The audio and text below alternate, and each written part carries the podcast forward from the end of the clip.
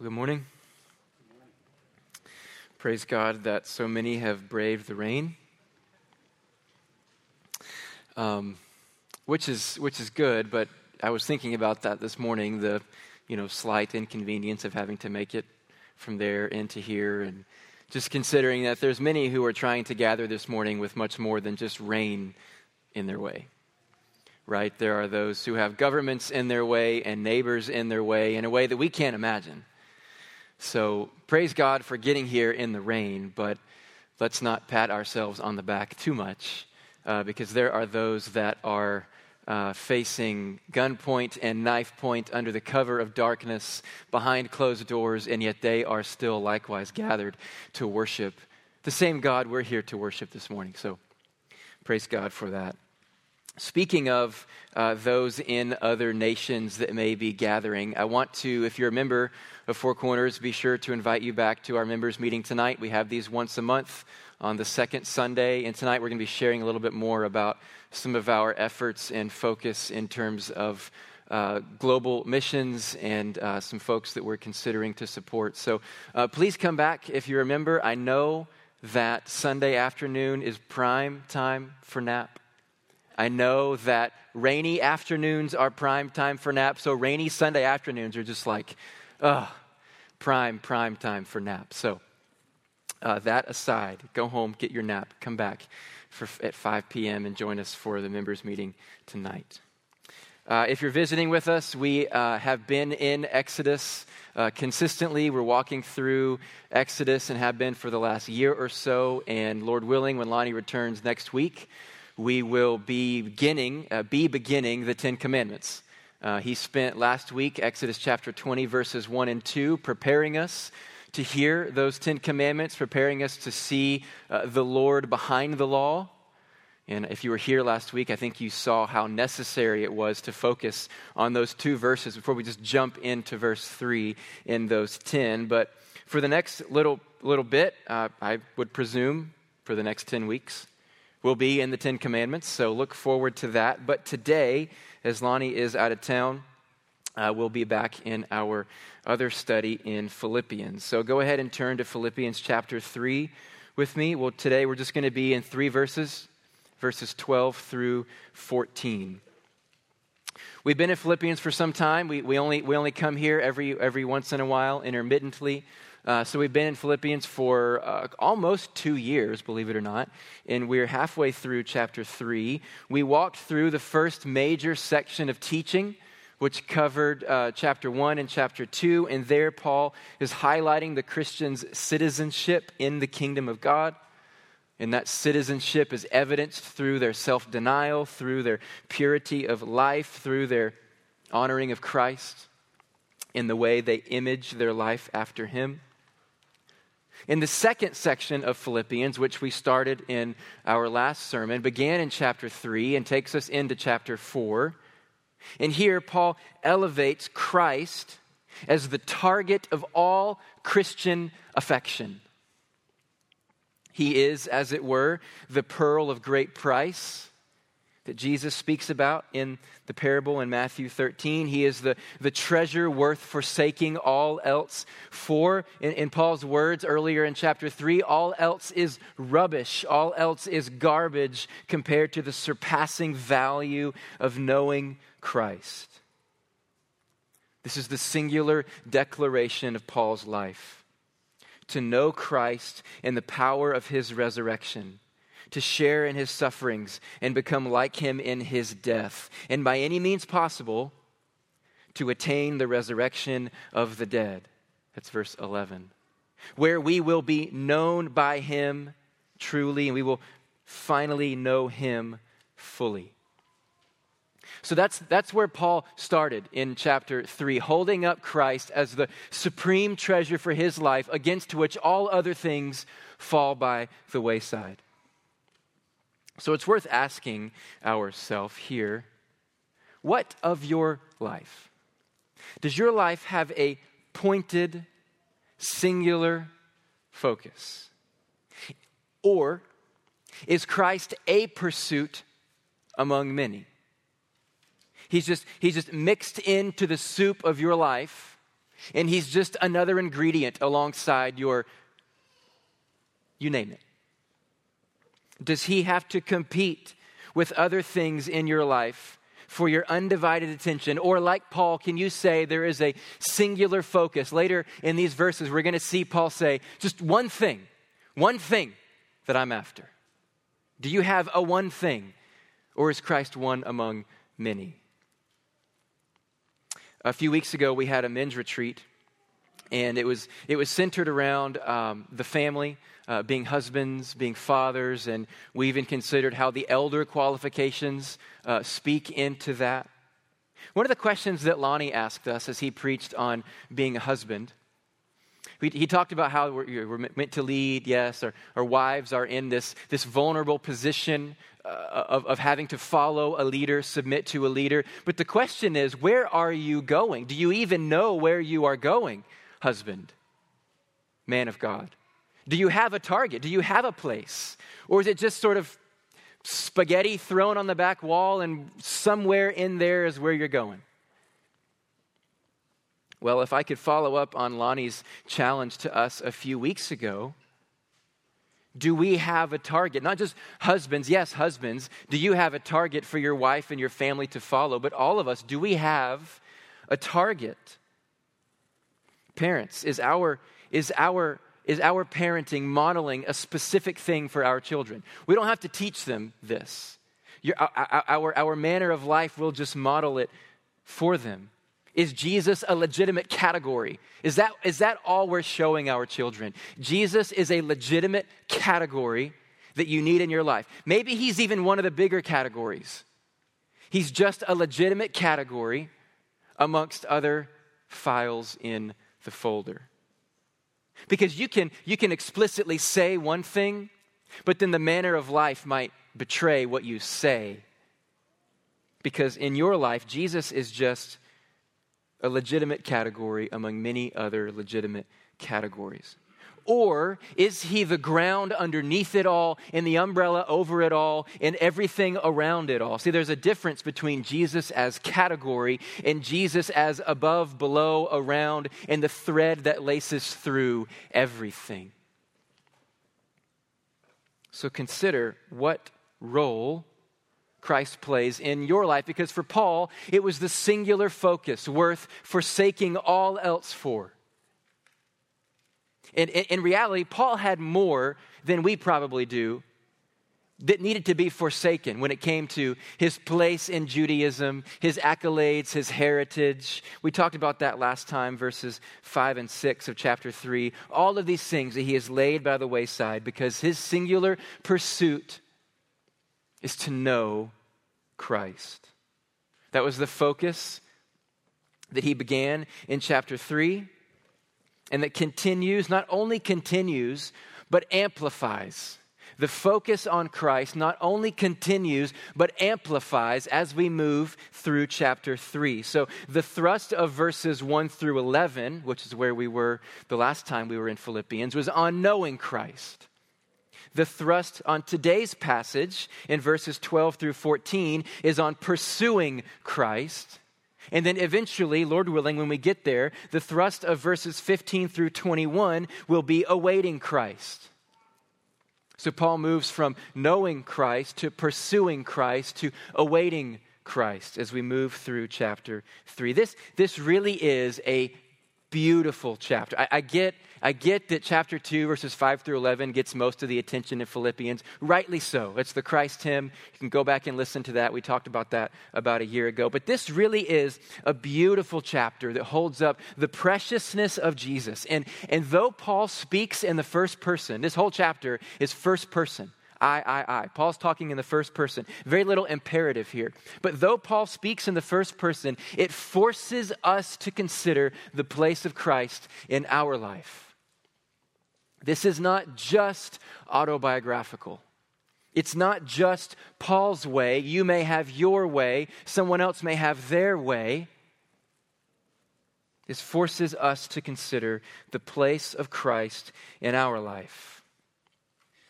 So if you would go ahead and stand and let's read. I'm gonna, we're going to start back at the beginning of chapter 3 and we'll read up through verse, uh, verse 14 this morning. This is the word of the Lord. Finally, my brothers, rejoice in the Lord. To write the same things to you is no trouble for me and is safe for you. Look out for the dogs. Look out for the evildoers. Look out for those who mutilate the flesh. He was speaking of circumcision there. For we are the circumcision who worship by the Spirit of God and glory in Christ Jesus and put no confidence in the flesh, though I myself have reason for confidence in the flesh also. If anyone thinks he has reason for confidence in the flesh, I have more. Circumcised on the eighth day, of the people of Israel, of the tribe of Benjamin, a Hebrew of Hebrews, as to the law, a Pharisee, as to zeal, a persecutor of the church, as to righteousness under the law, blameless. But whatever gain I had, I counted as loss for the sake of Christ. Indeed, I count everything as loss because of the surpassing worth of knowing Christ Jesus, my Lord. For his sake, I have suffered the loss of all things and count them as rubbish in order that I may gain Christ and be found in him, not having a righteousness of my own that comes from the law but that which comes through faith in Christ, the righteousness from God that depends on faith, that I may know him and the power of his resurrection, and may share his sufferings, becoming like him in his death, that by any means possible I may attain the resurrection from the dead. Not that I have already obtained this, or am already perfect, but I press on to make it my own because Christ Jesus has made me his own. Brothers, I do not consider that I have made it my own, but one thing I do. Forgetting what lies behind and straining forward to what lies ahead, I press on toward the goal for the prize of the upward call of God in Christ Jesus. You can go ahead and be seated. I waffled up until about last night as to whether we would go into verses 15 and 16 this morning. And I made the decision late to, to stop in 14. Uh, we could have done 15 and 16, but uh, the final straw was that there's just so much to do in 12 to 14 that I didn't want to do any of those verses injustice. So those will have to wait until the next sermon. Let's go to the Lord and pray and ask Him to help us as we hear from Him. God, we thank you this morning for the rain that you've given us. And it's a reminder of what you tell us in Isaiah 55 that just as the rain falls to the ground and it waters the earth and it doesn't, it doesn't return void, your word, when it falls from your mouth, it likewise waters us. It likewise produces in us what you intend, and it does not return void. So we trust that this morning, God, that as we come and as we set our attention for these next few minutes on three verses written 2,000 years ago, that it would not just be reading some words from a guy a long time ago, but we are here now listening to the voice of God. God, I am not your voice, but I am speaking. I ask that you speak through me by the Holy Spirit today, so that as it were, we would hear this message as from you. Be that the same this morning with our children as they study about the temptation of Jesus in the desert and the way he undid what Adam did in the garden. That Adam's threefold failure before the serpent became Christ's threefold victory over the serpent. May they see that, God. May they see their own need for the word. May they see their own need for this Christ who fulfills the law on our behalf and then empowers us to run after him. It's in your name we pray. Amen. Two words this morning that help us identify the focus of this passage. Uh, two words, and I, I realize the first one is two words in itself, but you get what I'm saying. Two words are not yet and onward. Two words that identify the force of this passage not yet and onward. On the heels of the soaring language of verses 10 and 11, that I may know him, the power of his resurrection, share in his sufferings, attain the resurrection from the dead on the heels of that soaring language, Paul comes right back down to reality. Lest anyone think this pursuit of Paul makes him otherworldly, he is quick to say, Not that I have already obtained this, not that I am already perfect, I have not yet made it my own. This shows a sober mindedness in Paul. His mind is not caught up in the clouds. He is not disconnected from the realities and the struggles and the difficulties of everyday life. He does not sit in an ivory tower, neither physically nor literally. Physically, he's in prison, right? He's in Rome, in prison, in probably a much worse prison than we would find here in Coweta County. Literally, he is not in an ivory tower, and figuratively, he is not either. He's a man of the people. Paul knows the struggles of life. He is not ignorant, nor is he aloof to the hard road of the pilgrim's progress. This is, after all, the man who wrote Romans chapter 7. Let me read some of those verses and hear him talk about the struggle. This is not a man who sits in an ivory tower. For I do not do the good I want, but the evil I do not want is what I keep on doing. Now, if I do what I do not want, it is no longer I who do it, but sin that dwells in me. So I find it to be, I find it to be a law that when I want to do right, evil lies close at hand. For I delight in the law of God in my inner being, but I see in my members another law waging war against the law of my mind, making me captive to the law of sin that dwells in my members. Wretched man that I am, who will deliver me from this body of death? These are the words of a man who is aware and awake to his heart. This is a man who knows the new man must still wage war against the old man. The last remaining vestiges of the old man still must be waged war against. It's sober minded because it shows that Paul has the wherewithal to recognize both the already and the not yet of the Christian life.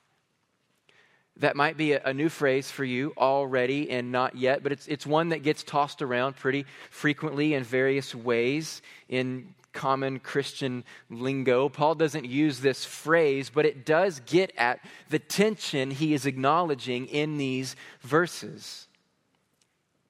We have, Paul and we have already been truly saved.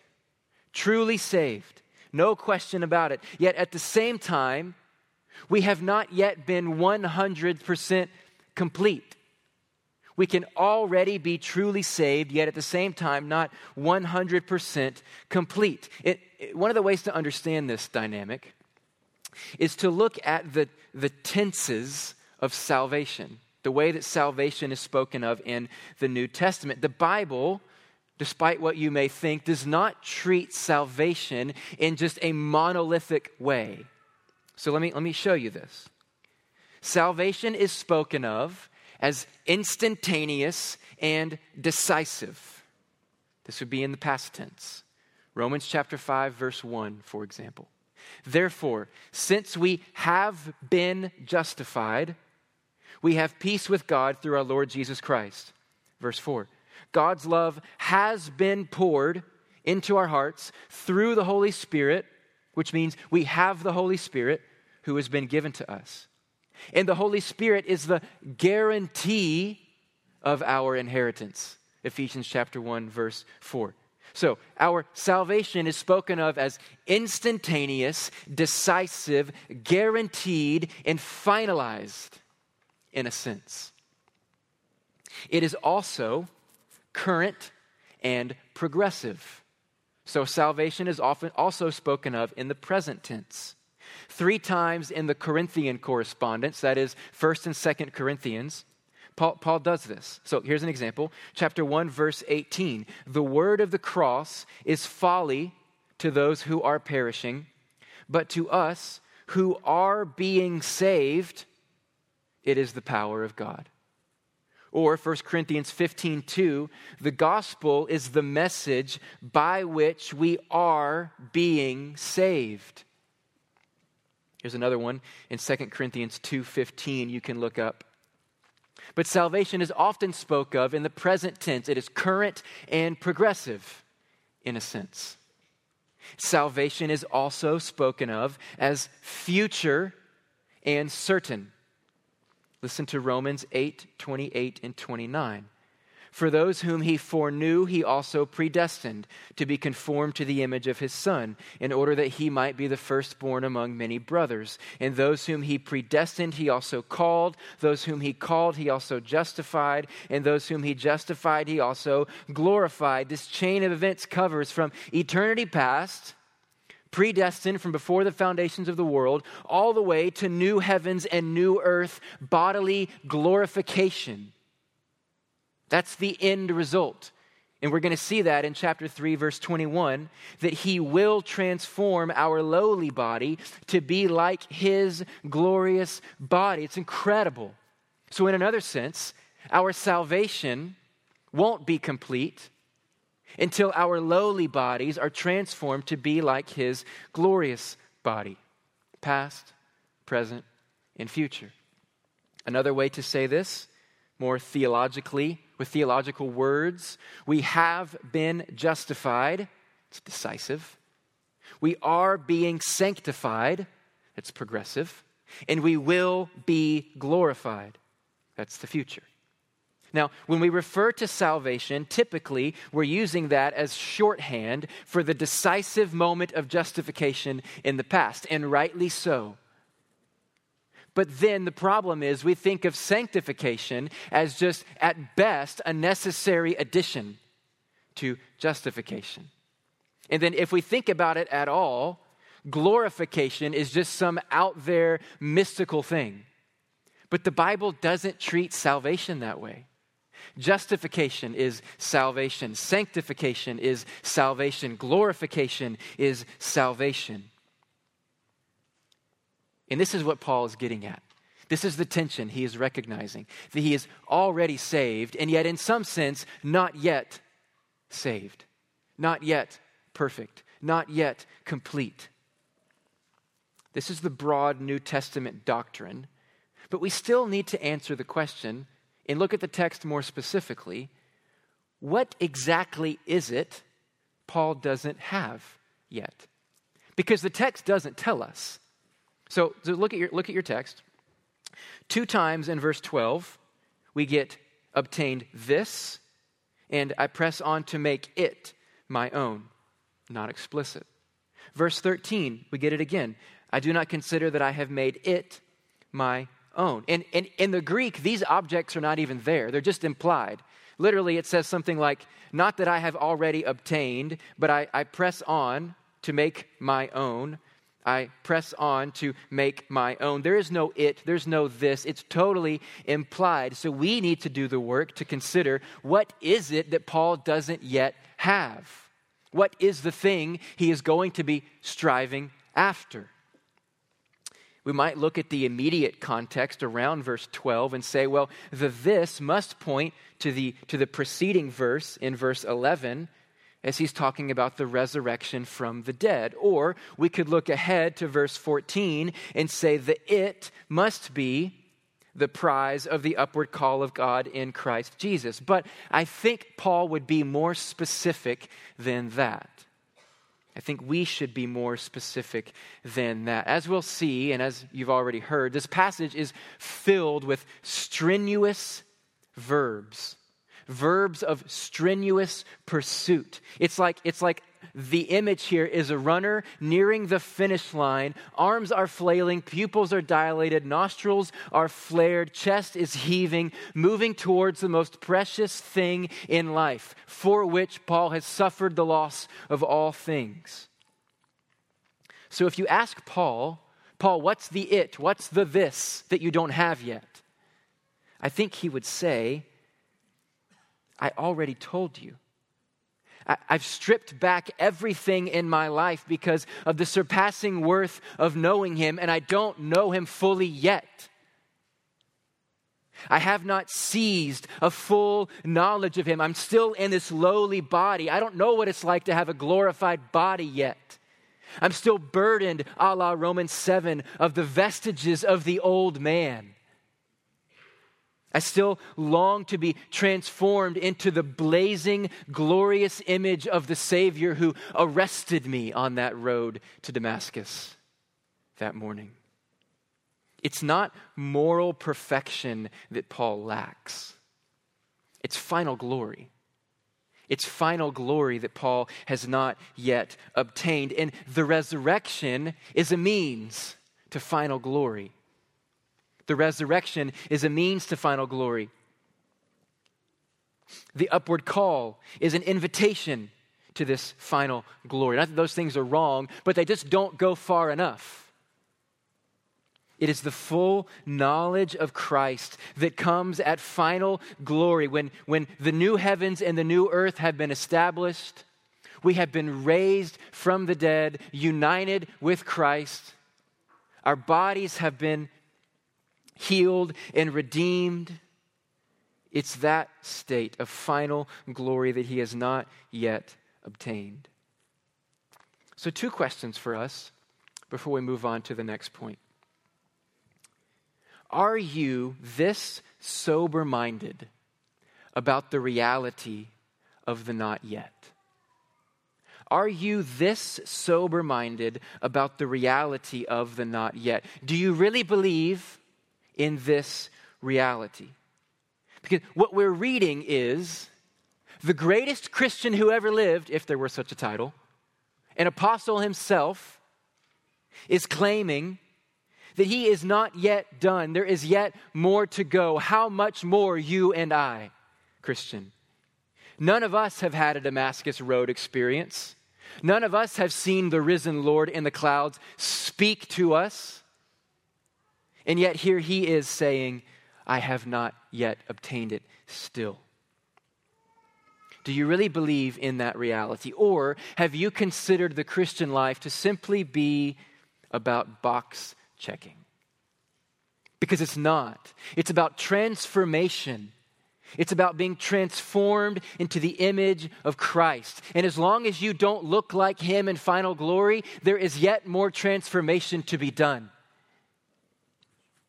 So, if that is the way you have thought, I would encourage you to consider Paul's words in 2 Corinthians 13 5. Examine yourself to see whether you are in the faith. Test yourself, or do you not realize this about yourself that Jesus Christ is in you? Is he in you? Because if he is, you are at the same time safe and sound with a deposit guarantee of the Holy Spirit, and yet you have miles to go until you are with him, until you have been totally transformed in mind and body and will, totally conformed to his own will. Then you will have seized him fully. Second question assuming the answer to the first question is yes, I am sober minded about this reality of the not yet. Second question is this What is your response to that reality? When you are faced with the reality of your own incompleteness, when you are faced with the reality of your own remaining unChristlikeness, what do you do?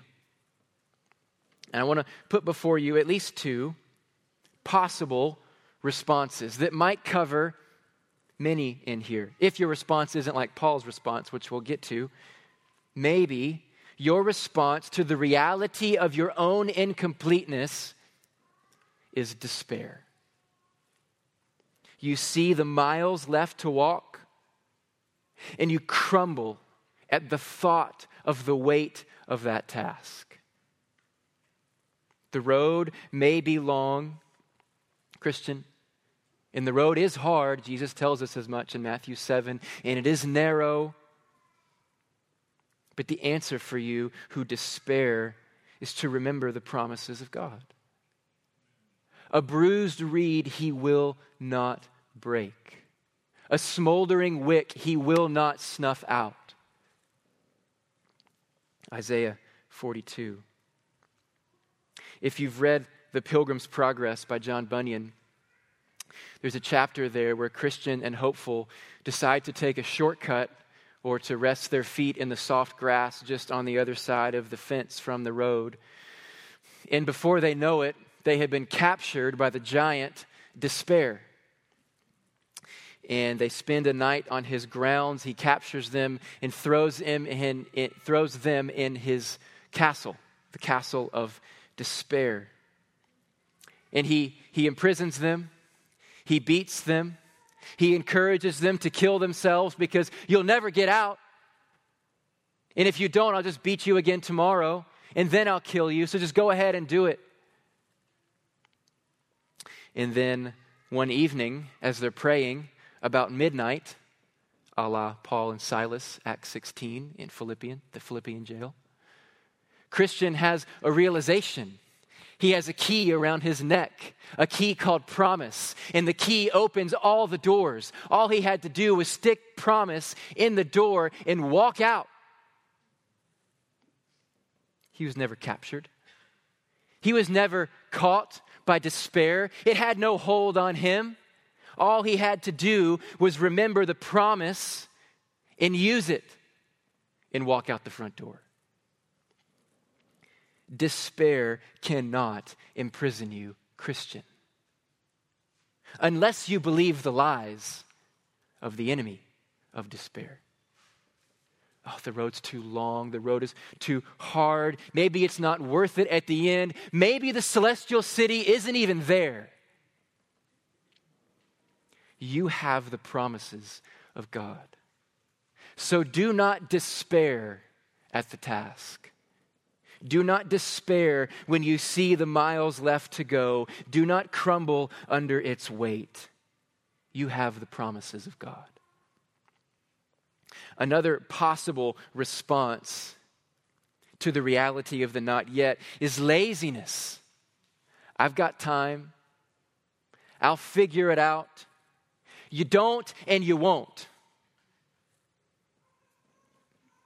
Could you imagine the man in the parable of the, the pearl of great price or the hidden treasure in Matthew 13. He finds the treasure in a field, and the very next thing he does, in his joy, he sells all that he has to buy that field.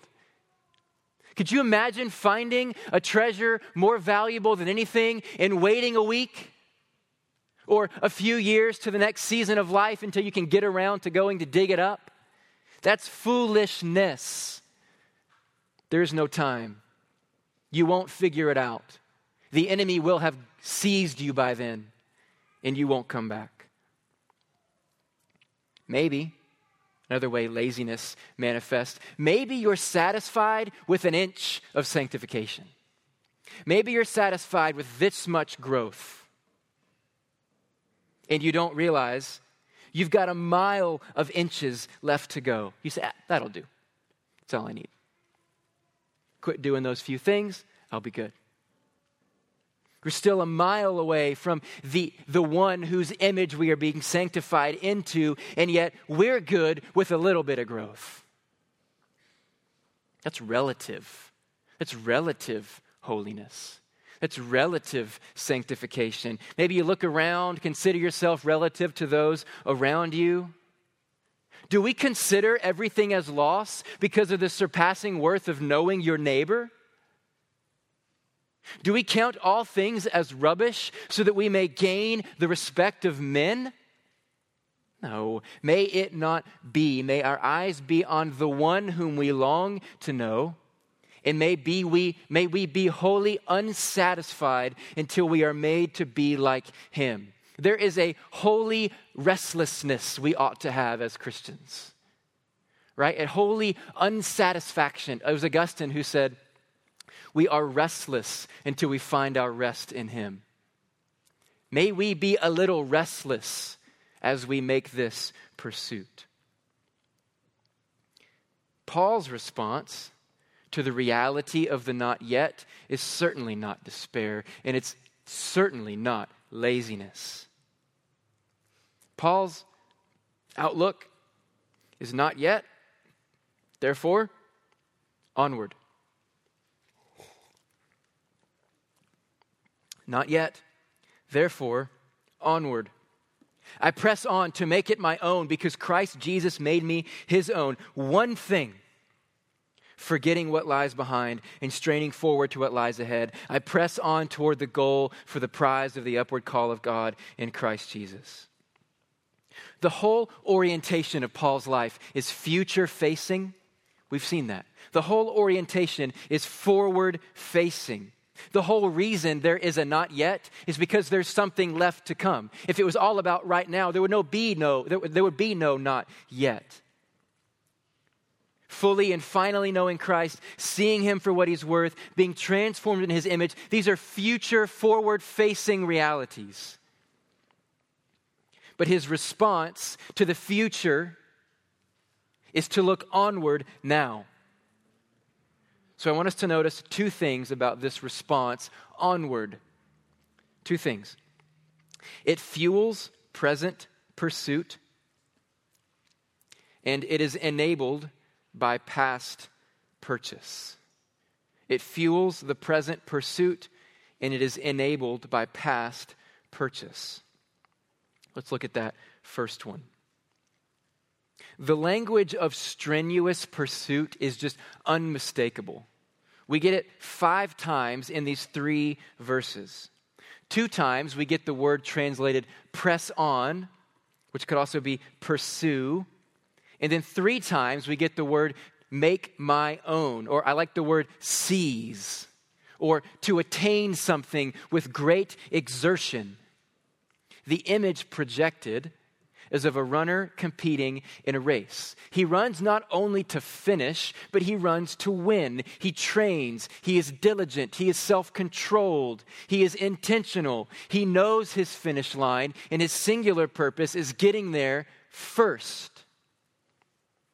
This is the language Paul uses in 1 Corinthians chapter 9 verses 24 through 27. Let me read that for you. Do you not know that in a race all the runners run, but only one receives the prize. So run that you may obtain it. Every athlete exercises self control in all things. They do it to receive a perishable wreath or a perishable prize, but we an imperishable. So I do not run aimlessly. I do not box as one beating the air, but I discipline my body and keep it under control, lest after preaching to others, I myself should be disqualified. The only way to reach the finish line is to run. The only way to get from point A to point B is to take dead aim and put one foot in front of the other, over and over and over again. The way Paul runs this race in the present is by forgetting and by straining. He says there in the middle of verse, th- verse 13, one thing I do, this is how I pursue, forgetting what lies behind. So let's put some flesh on that. What kind of things need to be put in the past? What kind of things need to be forgotten behind? One, I think, is the sin of the past. May it not cast a long shadow over the race. It cannot weigh you down any longer, Christian. It is dealt with. As real as is the not yet, so is the already. You have been justified. There is therefore now no condemnation, Romans 8 1. Yes, there may be consequences, but the sin is paid for. So do not slow your present pursuit because you're concerned about whether or not Christ took care of your sin. Hebrews 9:14 The blood of Christ who through the eternal spirit offered himself without blemish to God will purify your conscience from dead works to serve the living God. The blood of Christ deals with it all. Why? So that you may serve the living God. So if you're holding on to the thing that Christ isn't holding on to, He buried it, He paid for it, He's felt it, He knows better than you do, and it's gone. So don't do what Christ Himself isn't doing. Don't carry around the burden of your already dealt with sin. Put it in the past and run. Something else that may, me, may need to be forgotten about in the past is the successes of your past. I mentioned a minute ago about being satisfied with an inch of sanctification. Don't be fooled that an inch of growth is sufficient. And you're trying to run this way, but all you can ever do is pat yourself on the back because you're looking at how far you've been. What a foolish way to run. No marathon runner, having finished the first 13 miles, pats himself on the back, coasts the rest of the way home because he's done. He's not done. He hasn't finished the race. We cannot let past success dupe us into thinking the race is complete. Sanctification is not relative to you, and it's not relative to what you see around you. It's relative to final glory. The job is not done. Paul's writing here at the end of his life after packing in into 30 years more fruitful ministry than any of us would be able to do in 10 lifetimes. And yet, even from prison, no matter the circumstances, regardless of ability or resources or opportunity, he's breathing, so there's race left to run. If you're breathing, Christian, there is race left to run. There is transformation left to happen. Do not rely on the successes of your past to fuel the rest of your race.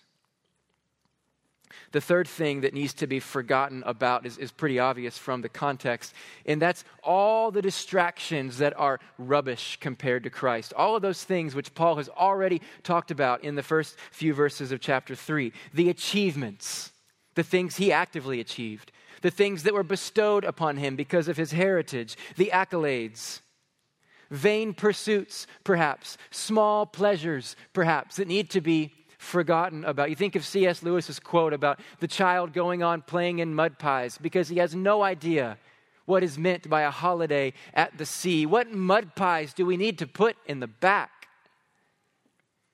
Many, if we were serious about looking at our life.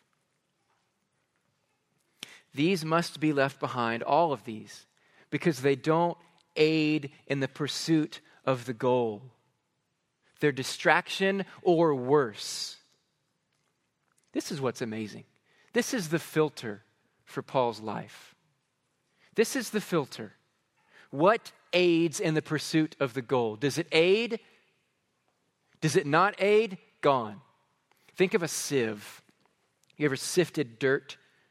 It's a, a, a square, uh, a square bracket with a grid in the middle, and, and only the size of the grid, whatever the size of the grid is, is what size granules you'll have in the pile at the bottom. Everything that's too big just sits on the top, and everything that's small enough to fit through the sieve makes it to the bottom. What if you were to pour your life into a sieve, and the size of the grid in the sieve is only the size of what aids in the pursuit of Christ? What's going to stay on top? What's going to get caught by the sieve? What's going to get caught by the grid? What's not going to make it through because it doesn't aid in the race? For Paul, there's no time for those things that get caught on top. There's no time to wallow in past failures, and he had a lot of them. You talk about guilt, you talk about grief. He murdered Christians. No time. No time to glory in past success. And Paul had a lot of it. No time to be distracted, distracted by temporary accolades or pleasures because the driving passion of life is to know Jesus Christ fully in final glory. So he says, I strain forward with great exertion, not because I'm afraid I won't make it, but because I can't wait to make it. That's why. Paul's not afraid he won't make it, he just can't wait to get there can't wait to make him my own. So I strain forward to what lies ahead and I press on. Uh, notable about this word, press on, this is the same word in other areas translated persecute or persecution. In fact, it's the same word Paul uses in chapter 3, verse 6 to describe what he was to the church as to zeal, a persecutor of the church, a, a one who pressed on against the church, a pursuer of the church. God has turned a persecutor of the church into a pursuer of Christ. Praise God. This is the mystery of the gospel, by the way that the Son of God would lay his life down for the most vile, the persecutors of the church, and for you and me, who are the most vile. That's what our God does. If you're here this morning, you're not a Christian, and you're wondering who it is we're talking about, this is what our God does. He takes one who could be a persecutor of the church and turns him into a pursuer of Christ. This is the mystery of the gospel. And everyone who is a Christian here this morning, has experienced that. So, how future oriented is your present pursuit? How future oriented is your present pursuit? Because Paul's present pursuit was not about getting out of this Roman prison. Any of us, that would have been the next big hurdle to jump, right? Uh, I'm in the season of life, the prison season, right? It'll, get, it'll, it'll be done when I'm out of this season, right? But Paul's present pursuit wasn't only oriented a little bit into the future. It wasn't just getting past this hard day, this hard week, or this next big life event. Maybe for you it's a little further out. Maybe your present pursuit is just oriented around this next season of life. The point of this text is how much does future glory motivate your present pursuit? Open your eyes, Christian. Look up, look beyond whatever's right in front of you to see how the full and final knowledge of Christ, being conformed to his will and his image, might determine what you do today. Because for Paul, that was everything. Don't just say that's pie in the sky stuff. Don't say that's just eschatology, it'll all work out in the end. That's not Paul. His nose is to the grindstone because his eye is up there. His hand is to the plow because he's looking to Christ, fueled by a vision way bigger than anything this world has to offer. So, as we close, we need to consider what is perhaps the most significant part of Paul's logic. Remember, there were, there were two parts of this onward response it fuels present pursuit, which we just considered, but it also is enabled by past purchase. Look at verse 12 with me. I press on to make it my own because Christ Jesus has made me his own. All of Paul's striving and straining and pursuing after Christ is only possible because Christ has already strived and strained and pursued Paul. You miss this, you miss the sermon. You miss this, you miss the whole text. Remember Exodus chapter 20 last week, verses 1 and 2? God reveals and he relates and he redeems, and then what? Then he requires right? You, you get the order wrong, you ruin the Ten Commandments. You get the order wrong, they make no sense. Your pursuit of them is wrong from the get go. Same thing here. To miss verse 12b in this text is to miss the text altogether. You can't just strive after Christ unless He has striven after you first. This is not a self propelled pursuit, it is not self willed, it is not a bootstrap pursuit. Kent Hughes writes Paul's whole pursuit of Christ was Christ originated, Christ motivated, and Christ propelled. One more that's helpful from Gordon Fee. Christ's work is the prior one, it's the first one. And all that his own effort is simply in response to and for the sake of that prior apprehension of him by Christ Jesus my Lord. All of Paul's effort is simply in response to and to attain the thing for which Christ apprehended Paul in the first place. I wrestled a lot as I prepared this week with the idea of assurance. Not because I think that's in question here, but because I think that's probably a likely response to some to this language of strenuous pursuit. We love Psalm 23. We love Matthew 11, 28 and 29. Come, all ye who are weary and heavy laden, I will give you rest. We love those passages, and we tend to think that these are sort of somehow in tension with those. And then it causes us to question our assurance. I can't know that I'm going to make it until I make it, right? I can't know that I'm going to get to the finish line until I get to the finish line. So I guess all I can do now is just wonder. It was really burdened by that this week because that's nowhere in the text. Nowhere in the text is Paul questioning or even hinting about his own assurance. But I think the reason we ask those questions, they're not nefarious, by the way, they're perfectly legitimate questions.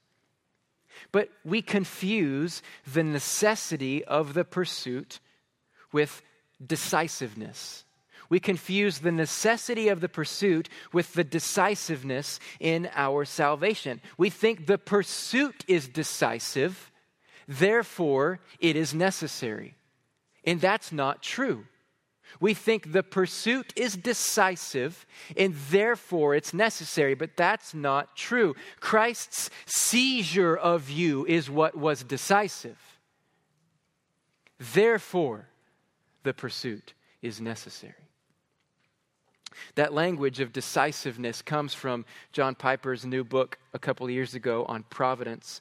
And I want to read the whole quote here. He's talking about these specific verses. What Paul makes plain here in Philippians is how fully our own effort is called into action. We do not wait for the miracle, we act the miracle. We are not deluded into thinking that our action is unnecessary or that our action is decisive. It is neither. On the contrary, our effort in pursuit of final salvation is necessary, and God's willing and doing are decisive. To get the order right, we get the order wrong, all kinds of questions about assurance, all kinds of questions of will I make it? Why am I doing this? Who's propelling me? But get the order right, and Paul has absolutely zero question of assurance. In fact, it's quite the opposite. The pursuit of Christ is the confirmation that you have been pursued by Christ. That's the logic of verse 12. The pursuit of Christ is the very confirmation that you have already been pursued by Him. If you're reading this morning with the New American Standard or the Legacy Standard or the NIV, your verse 12 reads a little different. And it's not, it's not wrong. In fact, I, I prefer that translation in the NASB. And it says something probably like, I press on to lay hold of that for which I have been laid hold of by Christ. It's kind of wordy. You see why maybe they didn't go that direction here in the ESV. There's no theological difference between the, the language of causation because Christ pursued me in what these verses say, but I do want to draw out what these other versions make more plain. So let me say it again, because I know most of you would probably have the ESV in your lap. You don't have it to look down to. So let me just say it again. I'm going to use the word seize. One, because it's just more compact than lay hold of. So I'm going to say it again. This, this is really more literal, what Paul is saying. I'm going to use the word seize. I press on that I may seize that for which I have been seized by Christ. One more time. I press on that I may seize that for which I have been seized by Christ. So we have two subjects that are doing the seizing. We have Paul who is seizing the that, and we have Christ who is seizing Paul for the that or the it, right? The thing Paul is striving to seize is the full knowledge of Christ in final glory. The thing, this is the key, this is so beautiful. The thing for which Christ seized Paul, the full knowledge of himself in final glory. Paul's goal and Christ's goal for Paul are the same goal. You see that? Paul's goal and Christ's goal for Paul is the same goal. That's what it means, Christian. You heard that Jesus is for you. What in the world does that mean? This is what it means. Not that he's for your achievements or he's for the, the you know, your, your pursuing and achieving your successes and goals and hobbies or comfort. What it is, is that he is for you to have him. That's why he got you in the first place. He sees you for himself that you would know him. Therefore, as Christians, we don't have the right to maintain any other pursuit. He initiates the pursuit, enables, propels, and determines the pursuit. It is all for him and by him and to him and from him. So don't leave this message feeling burdened by all that you have to go figure out to do. What am I going to do? Don't feel burdened. You have to go cook up something to pursue Christ. Read his word. He tells us. He tells us what to do. He tells us who to be. The chapter that Craig read this, or the verses Craig read this morning in 1 Timothy 6, I chose those because that's Paul at the end of his life encouraging this younger brother pastor in the faith. Here's the things you need to be about, Timothy. Read the word and see what it is he's called us to do, who it is he's called us to be. Read the elder qualifications, men and women. Those are good things to pursue. Be that kind of Christian. Let us finish this morning with the race metaphor once again. Remember the starting block. Your entire race is only possible because Christ put you in the blocks.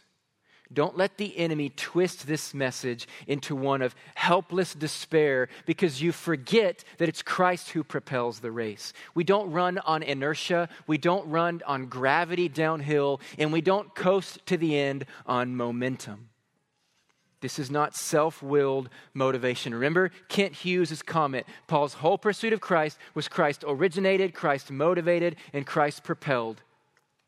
You miss that, you miss the text. Second and final note die running. Die running. The race is not over until you have reached the goal, and you will not reach the goal while you're breathing. The other side of the finish line is the other side of this life. So, young, elderly, anywhere in between, in prison, like Paul, forgetting what lies behind and straining forward to what lies ahead. Press on toward the goal for the prize of the upward call of God in Christ Jesus, which is an invitation to know Christ fully and finally. Let's pray.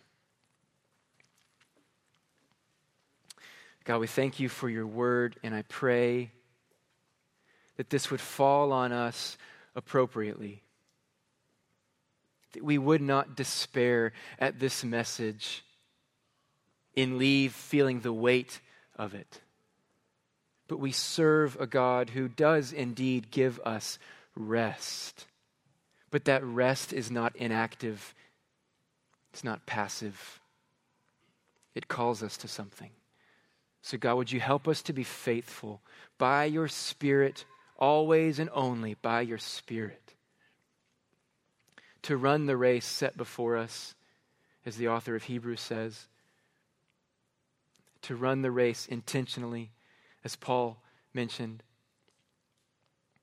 Help us, God, to do this so that we may honor you and glorify you, and so that we may show ourselves to have been truly in you. Thank you for this Lord's Supper that we are going to participate in now. Thank you for the blood that you shed for us, for us undeserving sinners. It's your name we pray. Amen.